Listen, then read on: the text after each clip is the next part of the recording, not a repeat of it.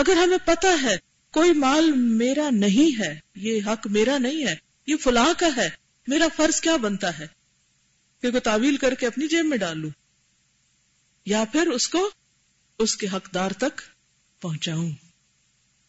تو جب انسان کسی بھی کام میں مخلص ہو جاتا ہے اور صرف اللہ کے لیے کرتا ہے، پھر وہ اپنی ذات کے نفع اور نقصان سے اوپر اٹھ جاتا ہے، کیونکہ وہ سمجھتا ہے کہ نفع اور نقصان صرف اللہ کے پاس ہے۔ اگر میری قسمت میں کوئی رزق لکھا ہے وہ کہیں جا ہی نہیں سکتا، کوئی دوسرا چھین ہی نہیں سکتا، کوئی اس پر قابض ہو ہی نہیں سکتا، اور اگر اللہ نے مجھے نہیں دینا تو ساری دنیا بھی مل کے مجھے نفع نہیں دے سکتی، وہ لے کے بھی آئے گی تو میرے نصیب میں نہیں ہوگا کہ میں اس سے فائدہ اٹھاؤں۔ کتنا ہی مال اور کتنی ہی چیزیں ایسی ہیں جو ہمارے ہاتھ میں ہیں، ہماری کنجی میں ہیں، ہماری ملکیت میں ہیں، لیکن ہم نے کبھی اس سے فائدہ اٹھایا ہی نہیں۔ پچھلے دنوں کوئی مجھ سے ملنے کے لیے آیا، اس نے کہا کہ میرے گھر میں کچھ چیزیں رکھی ہیں جن کو میں نے پچھلے 10 سال سے ہاتھ نہیں لگایا، میرا نہیں خیال کہ میں آئندہ 10 سال ان کو ہاتھ لگاؤں گی، اور مجھے اپنی زندگی کا نہیں پتا، آپ مجھے بتائیے کہ میں ان چیزوں کو کہاں دوں۔ یہ صرف وہ قصہ نہیں، یہ بہت سے لوگوں کا قصہ ہے، لیکن ہم میں سے کتنے لوگ ہیں جو یہ سمجھتے ہوں کہ 10 سال نہیں استعمال کیا یا 5 سال یا 2 سال بھی، تو آئندہ کب استعمال کرنا، اس کی تو باری نہیں آنی، اٹھاؤ اس کو اور آخرت کے بینک میں جمع کرا دو۔ تو بات یہ ہے کہ اگر ہم یہ سمجھ جائیں نا کہ ہمارا وہی ہے جو ہم کھا لیتے ہیں یا پہن کے پرانا کر لیتے ہیں، یہ تھوڑا سا ضرورت کے تحت، اور باقی ہمارا ہے نہیں، اور جب سے پیدا ہوئے ہیں اللہ تعالیٰ رزق دیتا چلا جا رہا ہے، بہت سے اسباب ہیں۔ تو جب انسان کے اندر رزق کے معاملے میں قناعت آتی ہے، قناعت کا مطلب یہ ہے کہ اللہ نے رکھا ہے میرے لیے، اگر اس نے مجھے پیدا کیا ہے نا تو مجھے بھوکا نہیں مارے گا، دے گا وہ مجھے، وہ مجھے حرام طریقوں سے نہیں لینا، حلال سے ہی لینا ہے، اور وہ ہر چیز پہ قادر ہے، وہ دے سکتا ہے۔ تو پھر انسان وقت مصیبت پہ صبر کر جاتا ہے اور انتظار کرتا ہے حتیٰ کہ اللہ تعالیٰ حلال کا دروازہ کھول دیتا ہے، کیونکہ وہ چیز ملنی تو ہے اس کو، کسی اور کے پاس جانی نہیں۔ ما اصابک لم یکن لیخطئک وما اخطأک لم یکن لیصیبک، جو تجھے ملا وہ خطا نہیں ہو سکتا تھا، کسی اور کے پاس نہیں جانا تھا اس نے، اور جو تجھ سے نکل گیا وہ تجھے ملنا نہیں تھا، وہ کسی اور ہی کا تھا، وہ تیر نے جس نشانے پہ جانا تھا وہ وہاں پہنچ گیا، اب تم مت پچھتاؤ بیٹھ کے کہ تمہاری جھولی میں وہ چیز کیوں نہیں گری۔ تو حب دنیا، حب جاہ، حب مال اور حب اولاد، حب مخلوق، یہ تمام چیزیں ایسی ہیں کہ جو اللہ کے حق میں انسان سے کہیں نہ کہیں کمی کرا دیتی اور اس کے کاموں اور اس کے عمل کی کوالٹی کو خراب کر دیتی ہے، بلکہ بعض اوقات ستیہ ناس کر دیتی ہے۔ اللہ تعالیٰ کا ارشاد ہے، قل انما انا بشر مثلکم یوحا الی انما الہکم الہ واحد فمن کان یرجو لقاء ربہ فلیعمل عملا صالحا ولا یشرک بعبادت ربہ احدا۔ اے پیغمبر کہہ دو، میں تمہاری طرح ایک بشر ہی ہوں، میرے پاس وحی آتی ہے کہ تمہارا معبود صرف ایک ہی معبود ہے، لہذا جو شخص اپنے رب سے ملنے کی امید رکھتا ہے اسے چاہیے کہ وہ نیک کام کرے اور اپنے رب کی عبادت میں کسی اور کو شریک نہ کرے، کسی اور کو، کسی دوسرے کو، نہ پیغمبر کو، نہ فرشتے کو، نہ کسی انسان کو، کسی اور کو نہیں، صرف اللہ کے لیے کرے۔ یعنی خدا معبود ایک ہے، کوئی دوسرا معبود نہیں، اس لیے لازم ہے کہ عبادت صرف اسی کی جائے، کسی دوسرے کی نہیں۔ جس طرح اللہ تعالیٰ اپنی الوہیت و خداوندی میں منفرد اور اکیلا ہے، عبادت اور اظہار عبودیت میں بھی اکیلے کو مخصوص رکھا جائے۔ یعنی جیسے اس کو ہم زبانی ایک مانتے ہیں، اسی طرح جب عبادت کریں تو اس وقت بھی صرف اسی ایک کے لیے کریں۔ عمل صالح وہی عمل ہوگا جو ریا اور سمعہ سے پاک اور سنت نبی کے مطابق ہو۔ چنانچہ حضرت عمر فاروق بن الخطاب کی یہ دعا تھی، اللہم اجعل عملی کلہ صالحا واجعلہ لوجہک خالصا ولا تجعل لأحد فیہ شیئا۔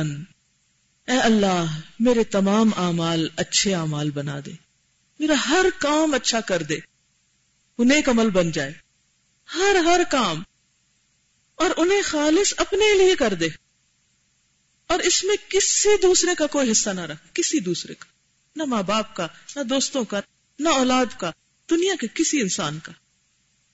کس قدر خوبصورت دعا ہے. جو ریا سے ڈرتے تھے انہیں دعائیں بھی مانگنی آتی. ہمارے دل میں پریشانی کو نہیں تو دعا کہاں سے نکلے. شرک فی العبادت عمل کے ثواب کو باطل کر دیتا ہے, یعنی عمل کی جزا کو ختم کر دیتا ہے. اور اگر یہ عمل فرض اور واجب ہے تو بسا اوقات اس شرک کی وجہ سے بندہ سخت عتاب اور سزا کا مستحق بن جاتا ہے, جیسے نماز ہے. کیونکہ شرک کی وجہ سے بندے کا یہ عمل کلیتاً ضائع ہو جاتا ہے, نماز ہوتی ہی نہیں جو لوگوں کے لیے پڑھی جائے. استغفر اللہ, گویا اس نے عمل کیا ہی نہیں, کر کے بھی نہیں کیا. عاملۃ ناصبہ, لیکن ترک معمور کے مرتکب ہونے کی وجہ سے, یعنی جس کا حکم ملا تھا اس کو چھوڑنے کی وجہ سے, وہ عقوبت اور سزا کا مستحق قرار پاتا ہے. کیونکہ اللہ تعالیٰ کا تو یہ حکم ہے کہ خالص اسی کی عبادت کی جائے, کسی کو اس میں شریک نہ کیا جائے. وَمَا أُمِرُوا إِلَّا لِيَعْبُدُ اللَّهَ مُخْلِصِينَ لَهُ الدِّينَ حُنَفَا, حالانکہ انہیں اس کے سوا کوئی اور حکم نہیں دیا گیا کہ اللہ کی عبادت کریں, خالص اسی کے عبادت گزار اور یکسو ہو کر. کیا حکم ملا ہم سب کو؟ کہ اللہ کی عبادت کریں خالص یکسو ہو کر, صرف اسی کے لیے, بندوں کی تعریف سے بے نیاز ہو کر.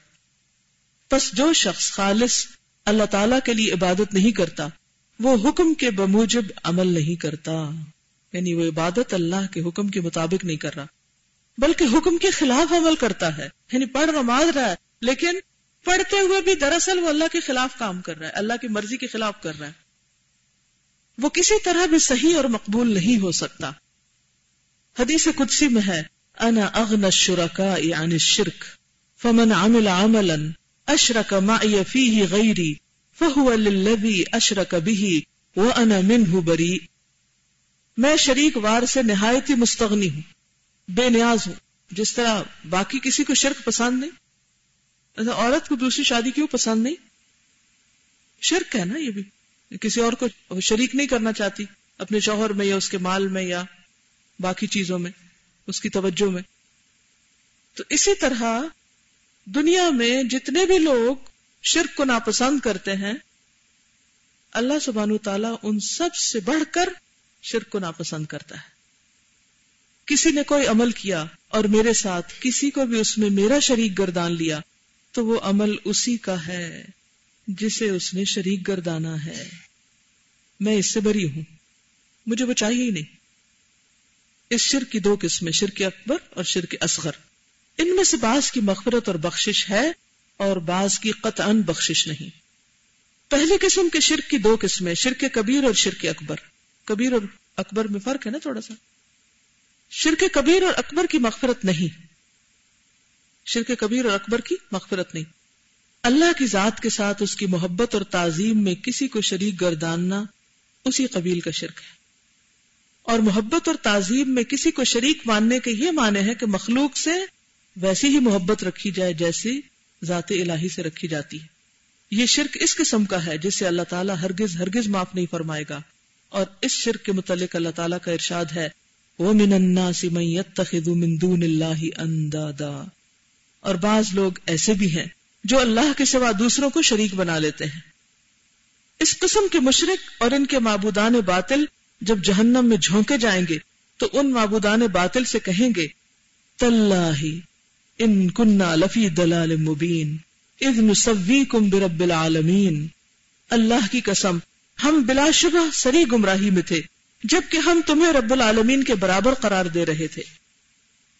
اس سے بالکل واضح ہے کہ یہ لوگ اپنے معبودان باطل کو نہ خالق اور رازق, مارنے والا اور جلانے والا مانتے تھے, نہ ملک اور قدرت میں ان کو اللہ کا شریک سمجھتے تھے, بلکہ محبت عبودیت, خضوع و خشوع, تذلل اور انکسار میں وہ انہیں اللہ کا ہمسر اور ہم مرتبہ مانتے تھے.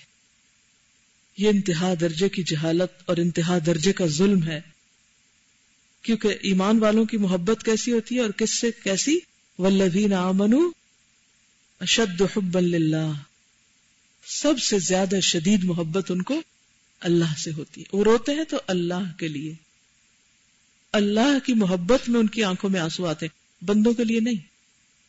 ٹھیک ہے, بندوں سے محبت ہوتی ہے اور بندوں کے لیے انسان اداس بھی ہوتا ہے اور رو بھی پڑتا ہے اور ان کے لیے غمگین بھی ہوتا ہے.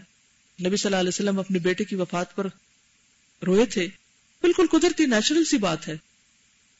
لیکن بات یہ ہے کہ کیا ہمیں صرف انہی باتوں پہ رونا آتا ہے جب اپنے نفس کے خلاف کوئی بات ہوتی، یا اللہ کے لیے بھی کبھی روئیں؟ اپنی ذات کے معاملے میں اپنے نفس کی خوشی کے لیے تو بڑا رونا آتا ہے، بات بات پہ روتے ہیں. لیکن کبھی اللہ کے حکم میں کوئی کوتاہی ہو جائے، کوئی کمی بیشی ہو جائے، تو اس وقت کیسا رونا آتا ہے، وہ تو شاید تاریخ کرنا پڑتا ہو. ہم سب اپنے آپ سے سوال کریں کہ کتنی بار ایسا ہوا ہے زندگی میں کہ تنہائی میں بیٹھے ہوں، اکیلے، کوئی نہ ہو، اور صرف اللہ کو یاد کر کے رو دے، صرف اللہ کی محبت میں رو دے. کیونکہ بندوں کو تو جب ہم مس کرتے ہیں تو رو ہی پڑتے ہیں. اور پھر ذرا گن لیں آپ کہ بندوں کے لیے کتنی دفعہ روئے، اللہ کی محبت میں کتنی دفعہ روئے، اور کیلکولیشن خود کر لیں، نیچے نتیجہ خود ہی نکال لیں کہ کس کی محبت پھر زیادہ ہے.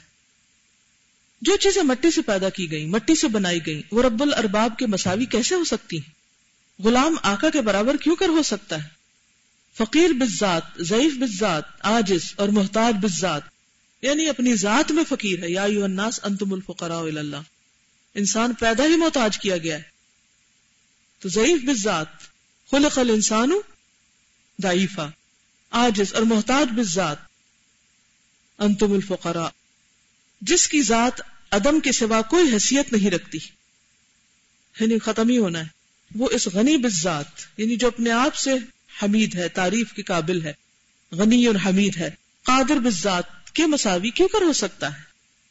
جو غنی بالذات ہے، مالک الملک ہے، جود و سخا کا مالک ہے، احسان، علم، رحمت، کمال مطلق، جس کے لوازمات ذات سے ہیں، اس ظلم سے بڑھ کر دنیا میں کون سا ظلم ہو سکتا ہے؟ ایسے غلط حکم اور غلط فیصلے سے بھر کر کون سا ظلم اور جور ممکن ہے؟ یہ وہ ظالم ہے جس کی نظیر اور مثال ممکن نہیں، جس ذات کا کوئی مثل، مانند اور ہمسر نہ ہو. مخلوق کو اس کا مثل، مانند اور ہمسر بنا دینا کیوں کر ممکن ہے؟ اللہ تعالیٰ کا ارشاد ہے، الحمدللہ الذی خلق السماوات والارض وجعل الظلمات والنور ثم الذین کفروا بربہم یعدلون. ہر طرح کی ستائش اس اللہ کو زیبا ہے جس نے آسمانوں اور زمین کو پیدا کیا اور تاریکیاں اور روشنی بنائی، پھر بھی کافر اپنے پروردگار کے ساتھ دوسروں کو برابر سمجھتے ہیں. جس ذات نے آسمان اور زمین کو پیدا کیا، ظلمات اور نور پیدا کیے، مشرک ایسی چیزوں کو اس کا مثل و مانند اور ہمسر بناتا ہے جو اپنی جان تک کی مالک نہیں، اپنے نفع و نقصان کی مالک نہیں، اور جو آسمان و زمین میں کسی کو ذرہ برابر فائدہ بھی نہیں پہنچا سکتی. افسوس، یہ کیسا تقابل ہے کہ جس میں اتنا بڑا اور ایسا قبیح ظلم ہے. اس بات پر اگر آپ میں سے کوئی سوال کرنا چاہے یا کوئی کامنٹ کرنا چاہے تو یار ویلکم. جی فرمائیے. انسٹنٹ استخارہ. کبھی انسان عقل سے بھی سوچے کہ کیا یہ پاسبل ہے، کیا یہ پاسبل ہے کہ انسٹنٹلی آپ، یا تو پھر آپ خدا نہ خاصا خود ہی خدا ہیں کہ آپ فوراً غیب کا علم جانتے ہیں اور بتا دیتے ہیں کہ کون سی چیز کیسے ہوگی آپ کی زندگی میں، یا پھر آپ خدا کے نبی ہیں، یا پھر آپ کے پاس کوئی ایسا ذریعہ ہے کہ جس میں آپ فوری طور پر ایک کلک کے ذریعے غیب کا حال معلوم کر لیتے ہیں انسٹنٹ استخارہ کے ذریعے. جی السلام علیکم. وعلیکم السلام. کل ٹی وی پہ ایک پروگرام آ رہا تھا جس میں کسی کو بلایا ہوا تھا، تو اس پہ وہ فون کالز لے رہے تھے اور وہ جواب دے رہے تھے، تو بالکل یہی والی سوال میرے ذہن میں آیا. ایک کال آئی اور ان خاتون نے شاید صرف اپنا نام بتایا اور کیا بتایا، تو جو صاحب تھے انہوں نے فوراً بتانا شروع کر دیا کہ یہ کریں اور یہ نہ کریں اور یہ ہوگا اور وہ ہوگا. اور بالکل ایگزیکٹ میں نے یہی بات سوچی کہ ان کا صرف نام سن کے اور یہ کر کے ان کو یہ ساری باتیں کیسے پتہ چل گئی. عقل میں بھی نہیں آتی نا، سماتی نہیں یہ بات. جی میرے ذہن میں یہ بات آ رہی تھی کہ جیسے کچھ بیماریاں انٹر ریلیٹڈ ہوتی ہیں نا، کہ اگر بلڈ پریشر ہو تو پھر آپ کو ہارٹ کا بھی ایسا ہوتا ہے. مجھے لگ رہا تھا کہ جو ستاروں کی بیماری ہے اور یہ جو محبت کی بیماری ہے، ایک تو ہوتی ہے نا پازیٹیو محبت، اور ایک یہ جو بیماری والی محبت ہے، ایڈکشن، یہ بھی آپس میں انٹر ریلیٹڈ ہے. کیونکہ مجھے یاد ہے جب میں کالج میں تھی تو موسٹلی ہاروسکوپس اور اس طرح کی ایسٹرالوجی کی بکس اس لیے پڑھی جاتی تھیں کہ کیا یہ والا ستارہ اور وہ والا ستارہ ملتا ہے، یعنی because of the other disease. میں ایک اور بات یہ سوچی تھی کہ جو پازیٹیو محبت ہے جب وہ نہیں ہوتی تو اسی کا کانسیکوینس ہے کہ پھر نیگیٹو محبتیں ہوتی ہیں. تو اس لیے ہمیں اس سے یہ بھی سوچنا پڑے گا اور اینالائز کرنا پڑے گا کہ کون سی محبت پازیٹو ہے اور کون سی نیگیٹو ہے. اور اگر نیگیٹو میں پڑھ چکے ہیں یا اندیشہ ہے پڑھنے کا تو پھر پازیٹو کو اسٹرانگ کریں تو وہ خود ہی نیگیٹو کو ڈیل کر لے گا وہ اس سے. بالکل, کیونکہ جب اصل اور خالص نہیں ہوتا تو پھر کیا ہوتا ہے, انسان نقل پر ہی مطمئن ہو جاتا ہے یا نقل کے پیچھے دوڑ رہا ہوتا ہے. جن کو آخرت یاد نہیں وہ دنیا کو ہی جنت بنانے کی فکر میں. جی, نماز میں اللہ کے حکم کے خلاف کیا عمل ہو سکتا ہے؟ ایک تو یہی سمپل کہ انسان صحیح طریقے سے نہ پڑھے اور اس میں بس وہ طریقہ اختیار کر جو اس کے نفس کے لیے کمفرٹیبل ہو. مثلا بہت سے لوگوں کو کھڑے ہو کے نماز پڑھنا بڑی مشقت لگتی ہے, زندگی کا ہر کام کھڑے ہو کے, اور نماز کے وقت وہ بیٹھ جاتے ہیں. پھر اسی طرح دوسری چیز یہ ہے کہ ویسے تو انسان بس ٹکرے مارے, اور جب کوئی دیکھ رہا ہو تو پھر بہت صحیح طریقے والی اور بڑی خشوع و خضوع والی نماز پڑھے. تو اللہ کے لیے تو نہیں نا, اگر اللہ کے لیے پڑھے تھے تو آپ تنہائی میں بھی طریقہ 100% صحیح رکھتے کہ جیسے گھٹنے پکڑنے چاہیے, جتنی کمر جھکانی چاہیے, جیسی پوزیشن اتحیات میں ہونی چاہیے, سب کچھ ویسے ہی کرتے. اب آپ پبلک میں تو آپ بڑی صحیح نماز پڑھ رہے ہیں, اور اکیلے ہیں تو جلدی جلدی آنکھیں بند کر کے ٹکرے مار رہے ہیں, اور جب لوگوں کے پیچھے تو بڑے خشوع اور خضوع کے ساتھ, بڑی خوبصورتی کے ساتھ. اصل میں کس کے لیے پڑھ رہے ہیں پھر آپ؟ صاف جواب ہے, لوگوں کے لیے. جی, السلام علیکم. یہ جو پیج نمبر 319 پہ بات ہے نا, سیکنڈ لاسٹ پیراگراف, اور محبت اور تعظیم میں کسی کو شریک ماننے کے یہ معنی ہے کہ مخلوق سے ویسی ہی محبت رکھی جائے جیسی ذات الہی سے رکھی جاتی ہے. یہ شرک اس قسم کا ہے جسے اللہ ہرگز معاف نہیں فرمائے گا. یہ بہت امپورٹنٹ بات ہے. اور جیسے یہ آیت میں ہے نا کہ وَمِنَ النَّاسِ مَن يَتَّخِذُ مِن دُونِ اللَّهِ أَندَادًا, تو جو محبت بھی کسی مخلوق کی اللہ کی محبت سے بڑھ جائے وہ دراصل انسان کے لیے انتہائی خراب ہے, یعنی اس کی ہلاکت کا باعث ہے. اور یہ میں سمجھتی ہوں کہ ہم سب لوگوں کو اپنے دلوں کا جائزہ لینا چاہیے کہ جب بھی ایسا ہو, ویسے تو دل الارم کر دیتا ہے کیونکہ اس میں ایک بے چینی ہے, ایک یعنی اس میں سکون نہیں ہوتا. اور اللہ کی محبت سے جب بھی کسی کی محبت بڑھنے لگے, چاہے کوئی بھی ہو, تو انسان کو فوراً ہوشیار ہو جانا چاہیے اور اس کے بارے میں سوچ کے ایسے شرک سے بچنا ضروری ہے. جزاک اللہ. اس میں آپ دیکھیے کہ یہ بہت اچھی پہچان انہوں نے بتا دی. اللہ سے جو محبت ہوتی ہے اس سے ایک ٹھنڈک نصیب ہوتی ہے انسان کو. وہ انسان کو بے چین اور پریشان نہیں کرتی, وہ انسان کو بیکار اور نکما نہیں بناتی, وہ انسان کو موسٹ پروڈکٹو بناتی.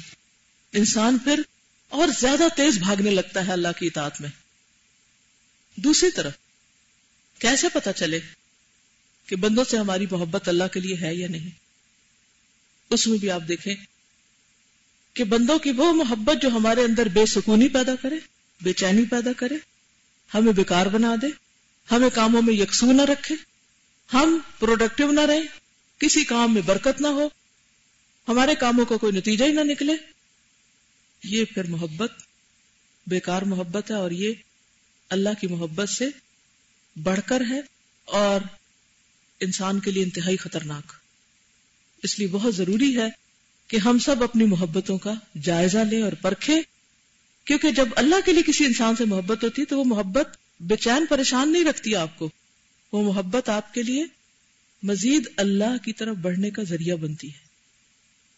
اچھا, بعض لوگ اس کو بھی بہانہ بنا لیتے ہیں کہ جی فلاں سے محبت ہے اور اس محبت کی وجہ سے ہم بڑے اچھے اچھے کام کرتے ہیں. پھر ساری توجہ کس پہ ہو جاتی ہے کہ وہ بھی جواب میں ہم سے محبت کرے, اور پھر غیر محسوس طریقے سے اللہ کی خاطر کام کرنے کی بجائے انسان اس بندے کے لیے کام کرنا شروع کر دیتا ہے. اور یہ دبیب النمل والی بات ہے, چیونٹی کی چال جیسی کہ انسان کے اوپر وہ چیز چڑھ چکی ہوتی ہے اور اسے پتہ ہی نہیں ہوتا کہ کس مصیبت میں گرفتار ہے. اللہ کی خاطر محبت لیلا مجنو والی محبت نہیں ہوا کرتی. اللہ کی خاطر محبت انسان کے ایمان میں, کام میں اضافے والی محبت ہوتی ہے. اوکے, سبحانک اللہم و بحمدک نشہد ان لا الہ الا انت نستغفرک و نتوب الیک. السلام علیکم و رحمۃ اللہ وبرکاتہ.